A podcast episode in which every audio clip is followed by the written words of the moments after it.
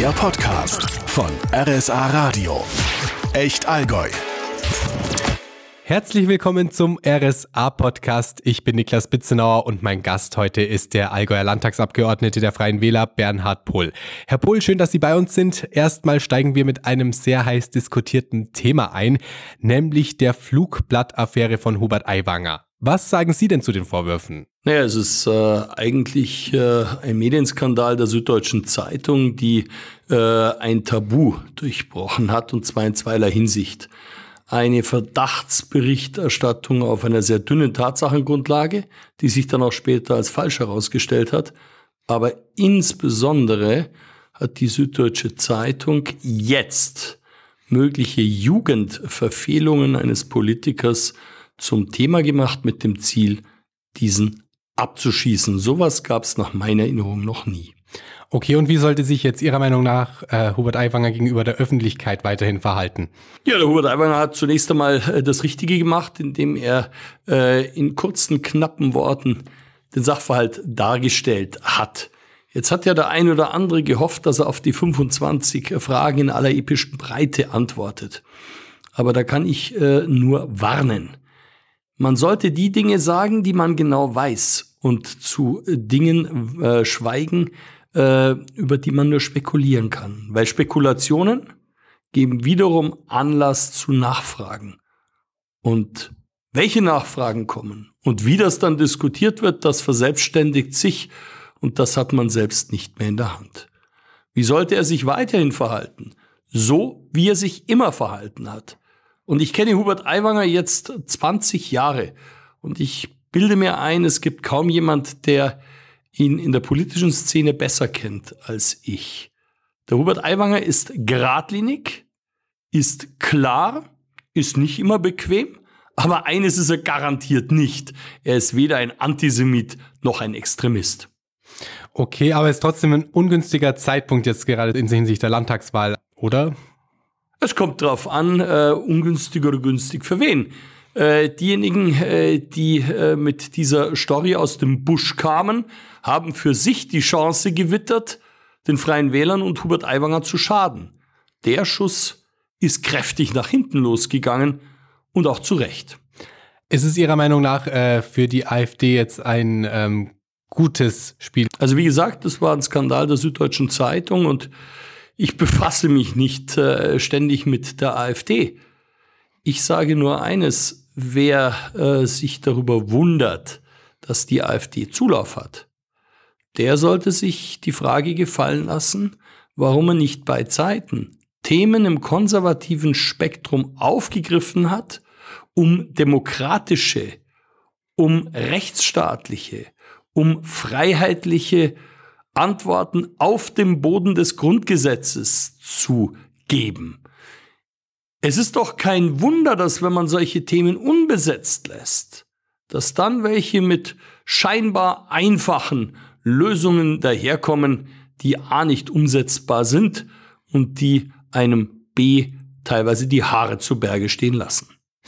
Okay, es ist jetzt auch so, dass Sie seit Jahren äh, für eine Verbesserung der Bahnverbindung Wertherstadt und der Umlandgemeinden im Norden kämpfen. Ein wichtiger Punkt sind dabei auch die neue Bahnhalte im Haken und in Kaufbeuren Neugablons. Aber die Barrierefreiheit ist ja jetzt immer ein bisschen ein schwierigeres Thema. Warum? Die Frage stelle ich mir auch und die Frage stellen Sie völlig zu Recht. Wir haben eine UN-Konvention, äh, die es geradezu erforderlich macht, Barrierefreiheit herzustellen. Ich halte Barrierefreiheit gerade im Bereich der Mobilität für unabdingbar. Und deswegen habe ich auch immer nicht nur um neue Bahnhalte gekämpft. Kaufbeuren der Gablons war mein Favorit. Stefan Bosse hatte ja den Haken. Wir haben dann gesagt, schauen wir, dass wir beide kriegen. Und letztlich schaut es jetzt auch so aus, dass das so kommt. Kaufbeuren wird also zu dem Hauptbahnhof noch zwei weitere Bahnhalte kriegen. Aber es ist außer Frage, dass die barrierefrei sein müssen. Alles andere wäre ein böser Schildbürgerstreich. Und ich freue mich sehr. Und da danke ich auch allen Beteiligten, nicht zuletzt Verkehrsminister Christian Bernreiter, der Bahn, der Stadt Kaufbeuren, dass wir das gemeinsam hinbekommen haben. Es soll jetzt an einem Bahnhalt auch mehrere Aufzüge gebaut werden. Ist das denn jetzt schon ein Fortschritt für die Barrierefreiheit? Ja, das ist der Schlüssel zur Barrierefreiheit. Das ist der Bahn Bahnhalt Kaufbeuren Neugablons. Das ist der Schlüssel dafür. Ich war gemeinsam mit äh, Stefan Bosse und der Wirtschaftsreferentin äh, Frau Moser im äh, Juni in München äh, bei Bernreiter, beziehungsweise Bernreiter war im Bayerischen Landtag. Da haben wir äh, gesprochen und haben dieses Thema äh, vertieft. Und ich bin sehr froh, dass es jetzt dazu gekommen ist. Mit den beiden Aufzügen wird dieser Bahnhalt barrierefrei. Wenn wir schon gerade in Kaufbeuren sind, äh, bundeswehrtechnisch sind wir im Allgäu eigentlich gut aufgestellt, merkt man aber trotzdem einen Nachwuchsmangel Ihrer Meinung nach? Nachwuchsmangel merkt man überall. Wir haben Facharbeitermangel, wir haben Lehrermangel, Erziehermangel, äh, äh, Pflegekräfte fehlen etc. Da müssen wir uns äh, mal ganz klar überlegen, woran das liegt.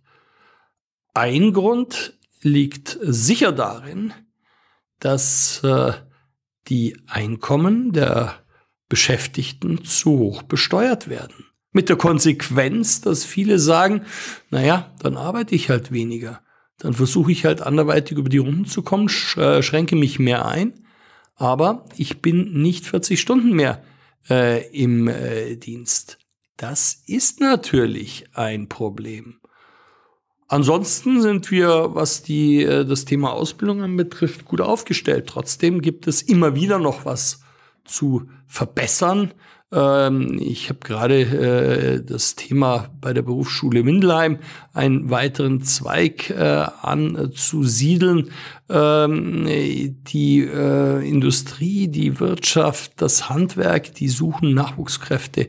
Ich sage, es gibt immer den Dreiklang zwischen guter Bildung, starker Wirtschaft und Forschung und Entwicklung, aber es müssen auch die Rahmenbedingungen äh, stimmen und dazu gehört ganz klar, dass wir steuerliche Entlastungen brauchen für die, die fleißig sind und den Laden hier am Laufen halten.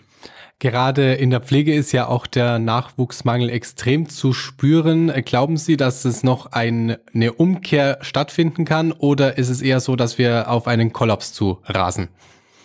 Ich bin kein äh, Freund von Weltuntergangsszenarien ähm, und ich bin auch niemand, der immer meint, er müsse von oben äh, äh allen erzählen, wie es richtig geht. Was ich seit Jahren bemängle, wir haben keine Pflegekammer. Das heißt, die Pflegeberufe haben keine äh, äh starke Vertretung. Und ich finde, man sollte halt auch mal mit dem Betroffenen selber reden und fragen, woran liegt es? Dann wird man sehr schnell merken, dass es die Bezahlung an äh, zumindest nicht erster Stelle ist. Da gibt es viele, viele Dinge, die äh, zu verbessern äh, sind. Und äh, bevor ich das jetzt alles äh, aufzähle, vom Bürokratieabbau bis zu äh, ungünstigen Arbeitszeiten, wäre es sinnvoll und richtig, diese Menschen zu Wort kommen zu lassen. Und ich glaube, da würde erheblich was rauskommen, denn immer nur über Mangel zu klagen löst kein Problem. Absolut. Haben Sie denn beispielsweise auch schon äh, mit den Betroffenen gesprochen?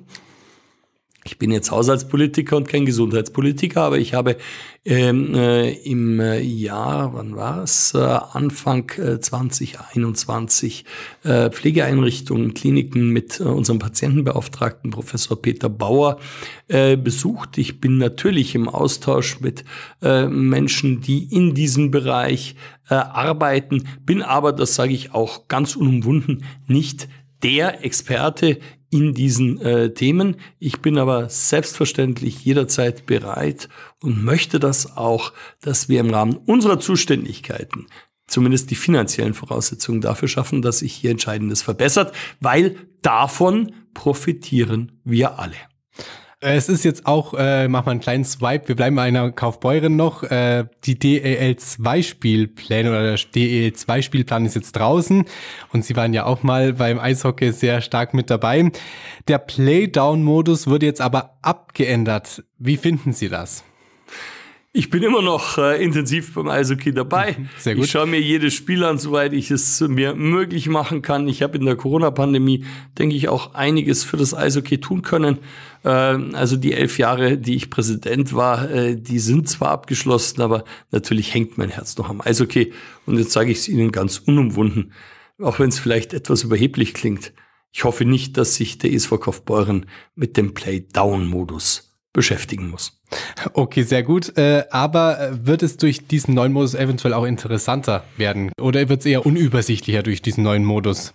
Man muss es sehen, das muss man abwarten. Ich äh, kann nur sagen, äh, ich hoffe, äh, dass wir äh, auch in der Zukunft äh, sportliche Auf- und Absteiger bekommen und nicht wirtschaftliche Auf- und Absteiger. Das war früher immer und immer das Problem, äh, äh, dass es dann äh, Mannschaften äh, gab, die sich völlig überschätzt haben, die am Ende des äh, Jahres dann die Segel streichen mussten.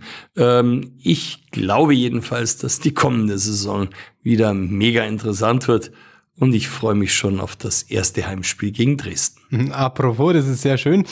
Äh, es startet ja jetzt auch die äh, nächste Liga bald. Äh, was glauben Sie nach dem Top-Jahr 2022 für den ESV Kaufbeuren? Wie wird es dieses Jahr laufen? Wird es wieder so ein super Jahr werden mit Top-Ergebnissen? Ich kann mich äh, von damals noch gut dran erinnern, dass der Saisonstart immer sehr, sehr wichtig ist. Mhm. Deswegen sollten wir gut in die Liga hinein starten. Ich traue der Mannschaft äh, zu, dass sie sich äh, für die Playoffs äh, ohne Pre-Playoffs ganz normal qualifiziert, also unter die ersten sechs kommt. Und äh, meine Hoffnung ist äh, Platz vier. Sie wissen, das äh, äh, zusätzliche Heimspiel oder das Heimspiel im entscheidenden Spiel.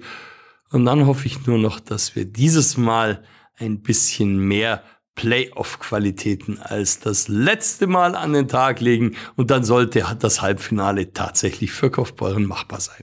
Das ist auf jeden Fall schön. Noch ein Thema, das ist gerade äh, bayernweit, aber auch bei uns im Allgäu sehr brisant ist. Schulweghelfer oder auch die sogenannten Schulweglotsen werden insbesondere auch in Kaufbeuren aktuell gesucht. Äh, Warum ist es so schwer, aktuell Menschen generell fürs Ehrenamt zu überzeugen? Weil das ist ja jetzt nicht nur bei Schulweghelfern so, man merkt es ja bei vielen Ehrenamten, dass es jedes Jahr eigentlich noch viel schwerer wird, Menschen dazu zu bringen, ein Ehrenamt auszuüben.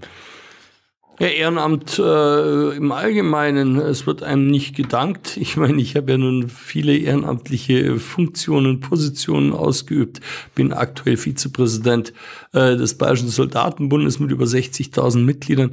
Ja, das ist toll, wenn man sich für etwas engagieren kann. Aber mm, das Thema Bürokratie, äh, das Thema äh, Ärger, das Thema Erwartungsdruck, das ist schon eine ganze Menge und ich meine, dass es früher einfach entspannter war. Ich würde mir wünschen und arbeite auch daran, dass wir hier Bürokratie reduzieren wir haben es zumindest einmal versucht für gewisse Veranstaltungen, wo man jetzt keine GEMA mehr zahlen muss. Äh, man äh, kann aber auch an anderer Stelle noch einiges vereinfachen. Ich bin dafür jederzeit zu haben, weil ohne das Ehrenamt oder ohne Menschen, die sich in Vereinen, Verbänden engagieren, funktioniert unsere Gesellschaft, so wie wir sie kennen, jedenfalls nicht. Also äh, dann noch einen kurzen Aufruf von Ihnen. Warum sollte sich jemand als Ehrenamtlicher engagieren? Was ist da so, dass man die Menschen vielleicht wieder dazu kriegen, dass sie sich mehr engagieren wie aktuell? Ja, weil es Spaß macht. Es macht wirklich Spaß. Ähm, ich habe damals 1995 das äh, Amt äh, angetragen bekommen, Präsident des ESV Kaufbeuren zu sein. Es war keine einfache Aufgabe. Mhm. Der Verein war sehr, sehr hoch verschuldet, hatte alle Schwierigkeiten der Welt. Die GmbH, die Adler waren pleite gegangen, man musste unten anfangen. Und trotzdem, es ist einfach toll zu sehen, äh, wenn sie äh, bei den Jugendmannschaften dabei sind, die Jungen, äh, die Kinder, die äh, Jugendlichen, äh, wie sie sich begeistern, aber auch die Erwachsenen. Und ja, einmal ein Eishockeyspiel vor ausverkauftem Haus zu erleben, wo man in der letzten Minute den Sieg nach Hause bringt. Das entschädigt für alles. Das kann ich mir auf jeden Fall vorstellen. Äh, apropos Schule, jetzt geht's ja nächste Woche wieder los. Äh, können Sie sich noch an Ihre Schultüte oder an Ihren ersten Schultag besser gesagt erinnern? Was war da das besonderste Erlebnis? Also an meinen ersten Schultag kann ich mich überhaupt nicht erinnern. Ich kann mich an sehr viele Dinge in der Schule erinnern, an äh, schöne, weniger schöne. Äh, ich muss auch ganz ehrlich sagen, auch das vielleicht der aktuellen Diskussion geschuldet, ähm, so alles, was damals war, möchte man vielleicht heute auch nicht mehr in der Öffentlichkeit ausbreiten. Ich meine, wir waren damals hm, schon eine Spur schlimmer, als das heute der Fall ist. Ähm, wir haben es unseren Lehrern nicht leicht gemacht, aber sie auch uns nicht. Also sozusagen beidseitig etwas schwerer gemacht. ich treffe ja immer wieder mal den einen oder anderen Lehrer, den ich hatte. Äh, manche sind leider schon äh, verstorben. Möchte aber eines vielleicht äh, auch an dieser äh, Stelle mal sagen ja, es war nicht konfliktfrei und ich kann jetzt auch hier nicht äh, äh, verhehlen, äh, dass wir uns äh, beiderseitig geärgert haben. Aber auch unsere Lehrer waren mit Herzblut dabei und sind es auch heute noch. Und äh, gerade weil wir jetzt den Schulanfang haben, dafür an dieser Stelle an alle Beteiligten herzlichen Dank. Ja, dann sage ich vielen lieben Dank, Herr Pohl, dass Sie bei uns zu Gast waren bei unserem RSA-Podcast und äh, dann bis zum nächsten Mal. Ja, herzlichen Dank und äh, unseren Hörern einen guten Schulanfang, wenn sie zur Schule gehen, einen guten Start in die Eishockeysaison, wenn sie Eishockey-Fan sind und ansonsten einen goldenen Herbst. Der Podcast von RSA Radio. Echt Allgäu.